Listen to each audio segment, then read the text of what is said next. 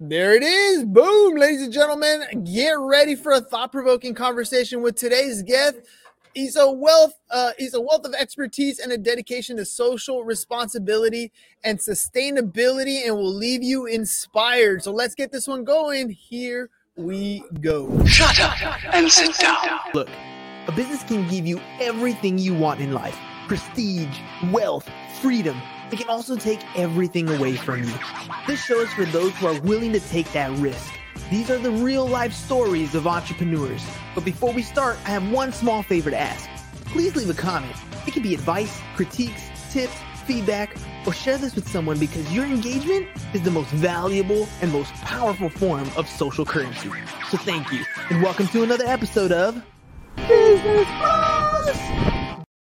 All right, ladies and gentlemen, today we have a true visionary with us, someone who has dedicated over two decades of uh, catalyzing social responsibility and sustainability. He's a seasoned entrepreneur, consultant, and advisor, and joins us from Vancouver. And he's here to share his invaluable insight into how business can make a meaningful impact on society. So get ready for a conversation that will inspire you to take action and make a positive change in your organization. Let's welcome to the show, Mr. Mike Rowland.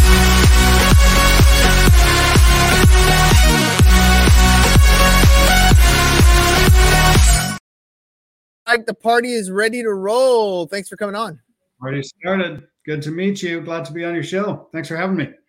Of course, man. All right, let's start off with uh, question number one. Everybody always wants to uh, come on the show and promote something. There's something that you do for a living, a way that you make money, and your message needs to get put in front of more people. So, what is that message? What is it that you do for a living?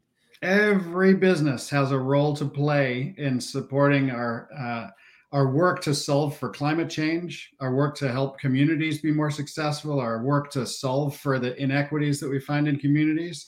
And our job is to help companies figure out what their role is and how they can make a meaningful contribution. Every Ooh. company can help us make a uh, help us lift up the long-term well-being of people and our planet. And uh, we've all got a role to play. We just have to figure out what that role is. Sounds to me like uh, it's a bunch of companies that don't know that they're capable of making an impact like that until you come around and show them. So, who are we targeting? Are we going after specific industries? Maybe in the tech sector, maybe in the industry industry sector. What are you going after? Well, it's it's all companies can make a contribution. A lot of companies think of it as charity or somehow giving back. Uh, but actually, there's lots of business models that are more successful because they're more community engaged. And we're seeing the most success in the financial sector, banks and insurance companies, and even investors. And then also in consumer goods, companies that rely on the goodwill of consumers to keep them going. Are, are doing the work that it takes to um, to drive loyalty, to inspire people to buy from them instead of their competitors, and they're doing that by being more engaged and active community citizens. Yeah, it's funny because at the end of the day, it, a business is in business to make a profit. I always say that that you are in business to be of service to other people, but your business's purpose is to to make a profit. And sometimes you're you're right. We kind of mix the two up. We think, well, if I do that, it's a way of giving back because it's an afterthought, not really understanding the value that you bring by ca- uh, capitalizing essentially on building that community of people that support you. When people rally behind a cause, they really stick around. They all of a sudden are wearing your jersey and rooting for you all the way through and through, buying from you, endorsing you, doing all these different things. Uh, let me ask you I mean, you bought into this idea, which means your entrepreneurial journey has to be something where you thought, look, I could have gone the corporate route, or maybe you did for a while. Now I'm doing this thing. How did you get started with as an entrepreneur? Well, I'd say I'd say a couple of things. So first off, I, I'm not sure that the purpose of business is to make a profit. I think that's why a lot of entrepreneurs start their businesses. Um, but it seems to me that the the most successful entrepreneurs have a purpose that goes beyond profit they're interested in doing something that delivers value to their customers and that will drive profit but profit becomes the side effect. You get a lot of cases if we focus on driving the profits we end up eroding the long-term value of the business. And part of our problem in business has been this sort of short-term focus on quick returns. Uh, but if we shift our focus to the long term and think about how we can help our constituencies our staff our customers the communities where we work if we can make them healthier then we're delivering value into those communities. And that's actually what's going to drive sales and drive profits. So it's a little bit of a flip on the on the reason a lot of people do start their entrepreneurial journey. Now don't get me wrong we're a for-profit business. I'm interested in making a profit. I'd like to get dividends at the end of the year.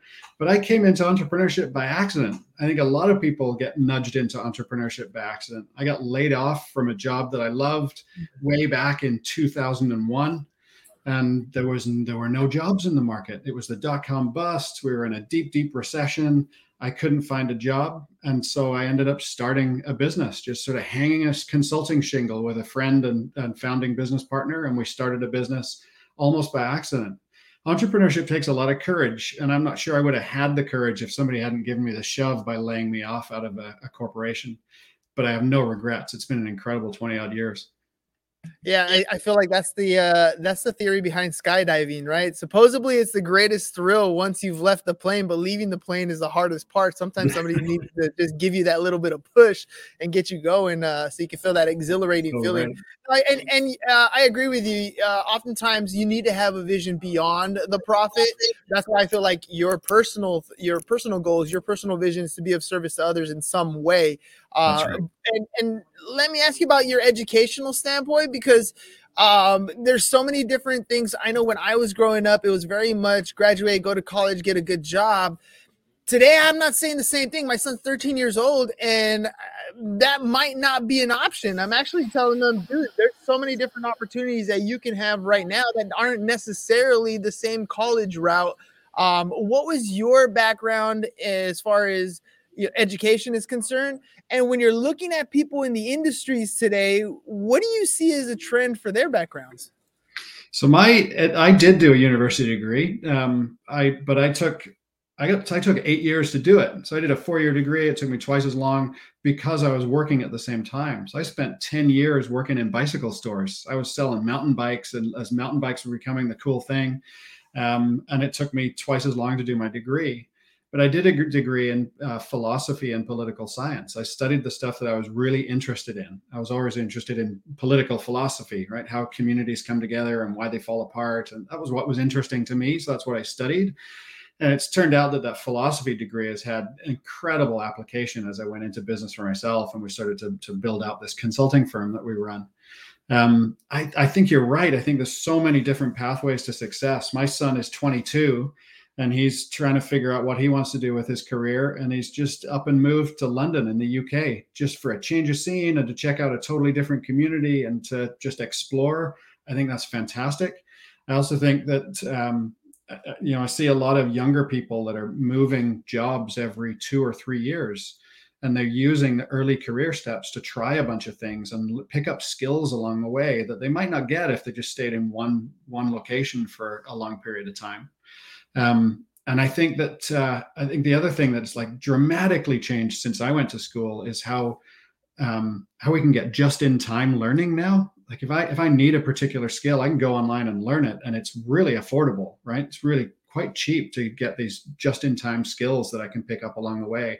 I don't need to go do another degree or another diploma um, I can just pick up the skills as, as I work and along the way. It's you know it's great to do a degree. It's fantastic to earn a earn a formal diploma, and it gives you the really foundational skills. But there's something about learning in real time and, and activating that learning as you go, and as you you need the learning to take the next step in your career or your role. That's a like a huge change in the last twenty odd years. Oh yeah, dude. I remember growing up as a kid, and um, the, my favorite thing to tell my kids is is when when I wanted to know the answer to something, well, tough. Like if you didn't know it or you didn't have an encyclopedia handy or a library handy, you just didn't know, and you kind of had to deal right. with the fact that you just didn't know. Like the whole universe is in my pocket. It's yeah. incredible now, right? It's amazing, right? Just in time learning is is definitely a tool that you that you can utilize. And you mentioned uh, one of the opportunities that you're seeing people do is go from job to job every couple years, learn a couple skills, and apply it. Um, when it comes to entrepreneurship sometimes those skill sets that you learn, you learn by making mistakes. Uh, you you go and maybe apply for a job and it doesn't work out. Uh, it's not always necessarily a bad thing when you find out something isn't working for you or in entrepreneurship you make a mistake you you get to learn some lessons from that what are some of the lessons that you've learned from the mistakes you've made as an entrepreneur Well, we made. Uh, it's funny we think of them as mistakes. Sometimes it's just that things didn't quite go your way, right? And it, it, sometimes things are out of your control.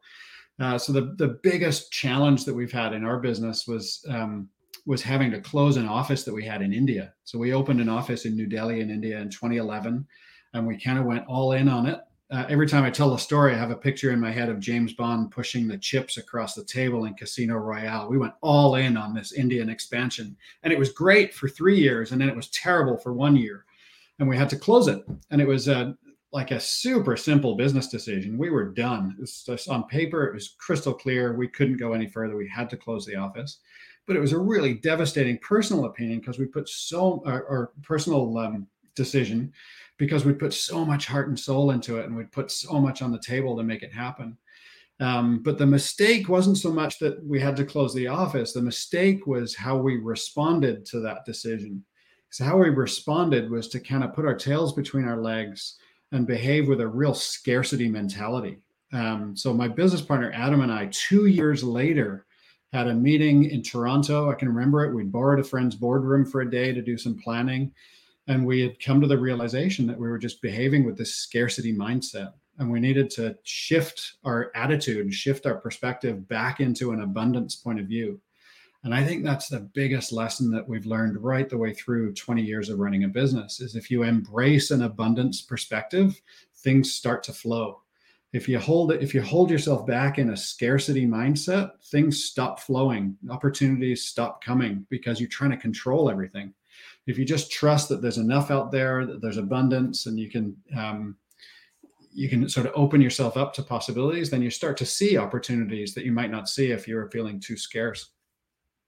It's uh it's strange how when you're young, especially in those teenage years, nobody knows what you know and you happen to know and have all the answers for every every problem that life throws at you. It's not till you get a little bit older where you experience things like this where you have a, a big slice of, of humble pie where you have to kind of change your perspective learn from what you were doing and and make those changes. Uh, but it gives you perspective and then for some reason we become older men and we feel like we can impart this wisdom onto the youth somehow some way like they're gonna listen like we tried to listen back then but we give it our best shot. And so that's kind of my next question to you is uh, if you were to be able to advise young people, the, these 17 year olds who are about to graduate high school and go into life, based on what you've learned yourself, what advice would you give them today, I guess, compared to what you were doing in the past? Awesome. I, uh, so there's a couple of things that come to mind. One is, um, it's okay not to have all the answers. I don't know is a good answer to a question and sort of staying open to learning and staying open to changing your mind. That's really really important. And it can be hard because i remember being a cocky 15 year old who had all of the answers uh, and I, I would kick myself now. That's probably the first advice i'd give myself. I could go back and talk to my 15 year old me like slow down man. You don't have to have all the answers. Uh, and then the second thing i would say and this is this goes straight to our philosophy and our business relationships first business second. Relationships first always and in everything that you do honor the relationships that you have. Honor your friends honor your family honor the people that give you a chance honor the the colleagues that you work with that are happy to teach you as your peers as you're settling into work but build the relationships. Because if i look back now on 20 odd years in business we've got a we've got a fantastic business. It's successful it's growing but it's growing because of the networks of support that we've built over two decades, right? Consistently working to offer value into relationships before we get the value back, right? To contribute and contribute and cultivate those relationships. It's the relationships, the networks, that that incredible capacity is actually what serves and supports you as you get into the the more challenging times in career when you have more responsibility and more big decisions to make and so on uh, relationships first always and always. Man that relationship thing is is also easier to do today than it was in the past. I mean I remember growing up and uh, picking up the phone and making a phone call, trying to talk to a friend or a girlfriend or something like that, and then the mom picking up the other line and be like, "I need to use the phone," or or I couldn't do, I couldn't make a phone call because the line was busy, and uh, or writing a letter that took days to get there, or writing a note in class and passing it the communication, the way we have the ability to not only develop relationships but maintain those relationships has tremendously grown. And and I, I feel like one of the best ways that I've been able to kind of maintain relationships is to kind of give a little bit of an ego stroke. Tell a story about a, a, client that we were able to help to help kind of promote what it is that other people are doing. Literally, what I do on this show every day. Um, kind of give that little bit of ego stroke by telling people stories. Uh, and that's kind of my next question for you here is uh, i feel like case studies and stories are really what drive people and give people not only that ego stroke that we're talking about but to show other people this is what we're doing for them. This is how you can actually change something in your business that you might not have seen before that can have a, a great social impact. Do you have any stories like that that you can share with our audience about what you're doing for some of these companies to to kind of show them where they can make positive changes yeah, lots and lots of stories, and it's it's fascinating to me. The more we sort of study and learn about how uh, social purpose business or sustainable business, like pick your jargon, the more we learn about how those companies work, the more we see that they actually outperform their peers.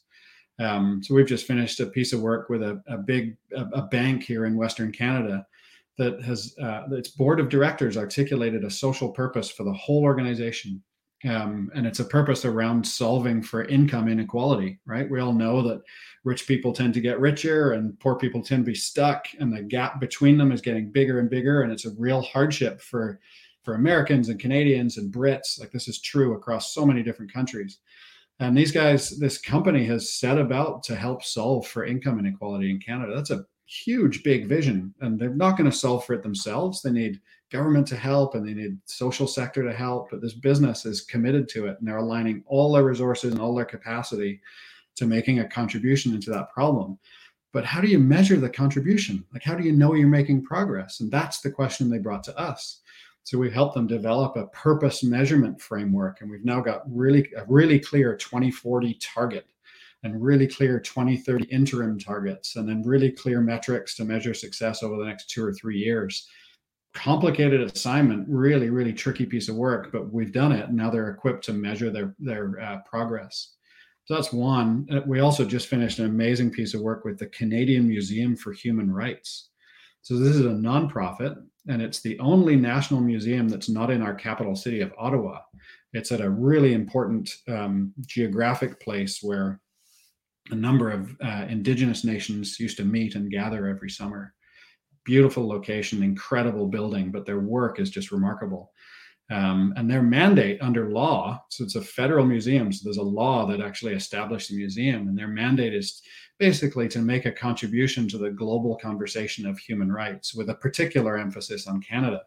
So that's a big, huge mandate, and there's all things, all sorts of things that they could do.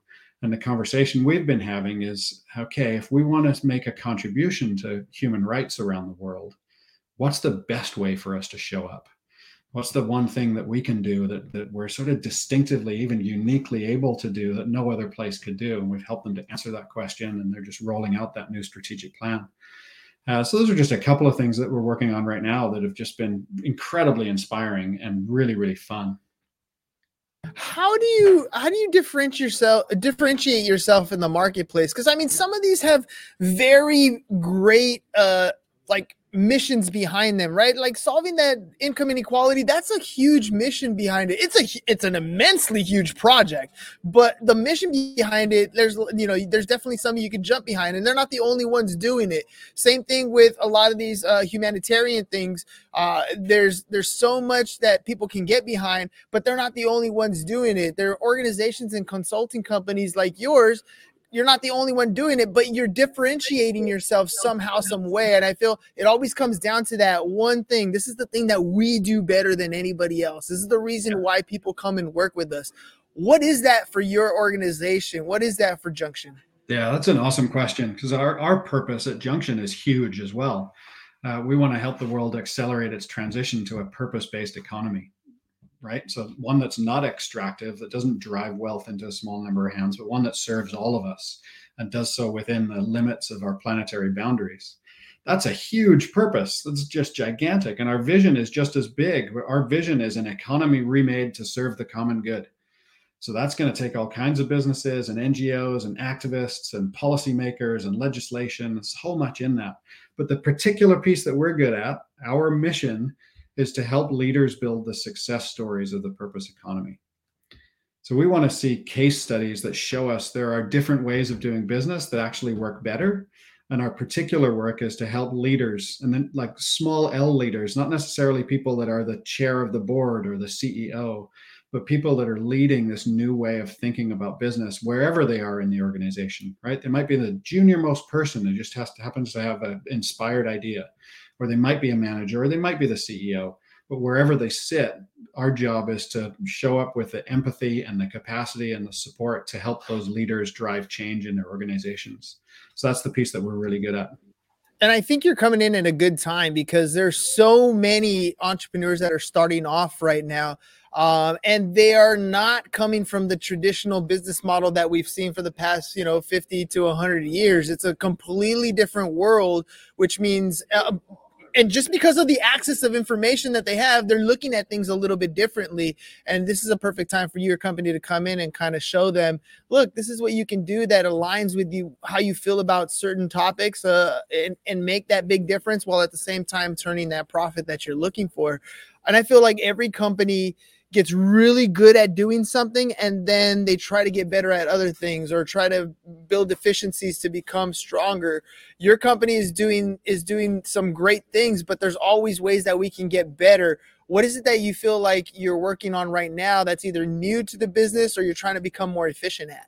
So it's it's interesting right? Like if we're going to build success stories of the next economy a lot of that is like we know it's a success story because they've been successful so then the question is, okay, well, what drives the success? And one is this sort of really deep, meaningful commitment to a purpose beyond profit. So we can we can help companies articulate that purpose and then sort of align their operations toward that. That's work that we do. Another piece is measuring it. That's work that we do. Another piece is communicating about it. Like how do we share and showcase those stories? That's work that we do. But the really interesting piece that I'm working on now is trying to figure out okay, in order to move quickly, those companies need to have a really healthy and effective organizational culture that drives that change and supports that change and the adoption of purpose and integration of purpose throughout the whole organization. And we've never been really strong in the organizational culture work. So that's like the learning piece for us now. So that you've got a really sound strategy and a really great, great sort of public brand that engages customers. And then the third piece is a really strong organizational cu- culture that engages staff. And then it all starts to work together and you accelerate the progress. So it's this organizational culture piece that we're working on now. Super interesting learning. It's intense, right? The the culture kind of just spirals together, and all of a sudden you got this nice, powerful synergy going through uh, everything from what your messaging is to what your clients expect to what the culture is inside the company. I think that's that's a great way to kind of approach the the uh, what you're doing here, how you're helping people kind of grow and and really encapsulates the overall message to reach that mission that you're going for. So as the CEO, as the person running this ship, you have a specific mission, you have a specific vision. I know you've shared it a little bit already, but my last question is usually on where do you see the company going? Where are you today and, and what's the future hold? So we just brought all of our staff together. We have staff in Canada and, and the UK. We brought them all together in June in uh, Western BC to have a retreat. And we have articulated our plan for the next two years and it calls for us to pretty much double in size over the next couple of years. So, like you've just said it, this is a great time for a company to be doing the kinds of things that we do. Feels like the market is calling for what we do. Uh, so we're we're stepping up and we're committed to really aggressively growing the business and responding to the call to do business in a different way, to use business as a force for good as you're saying that, I'm picturing like uh that Batman signal in the sky, like it's our time. Here we go, calling upon you all entrepreneurs. Right, the bat signal is out. all right, well, Mike, thank you very much for coming on the program today, man. If people want to reach out, they want to find out more about what it is that you do. How can they do that? They can hit our website, junxion.com, and we're all marketers from way back. So Junxion is spelled funny, J U N X I O N.com and mike at junxion.com. They can reach out direct to me.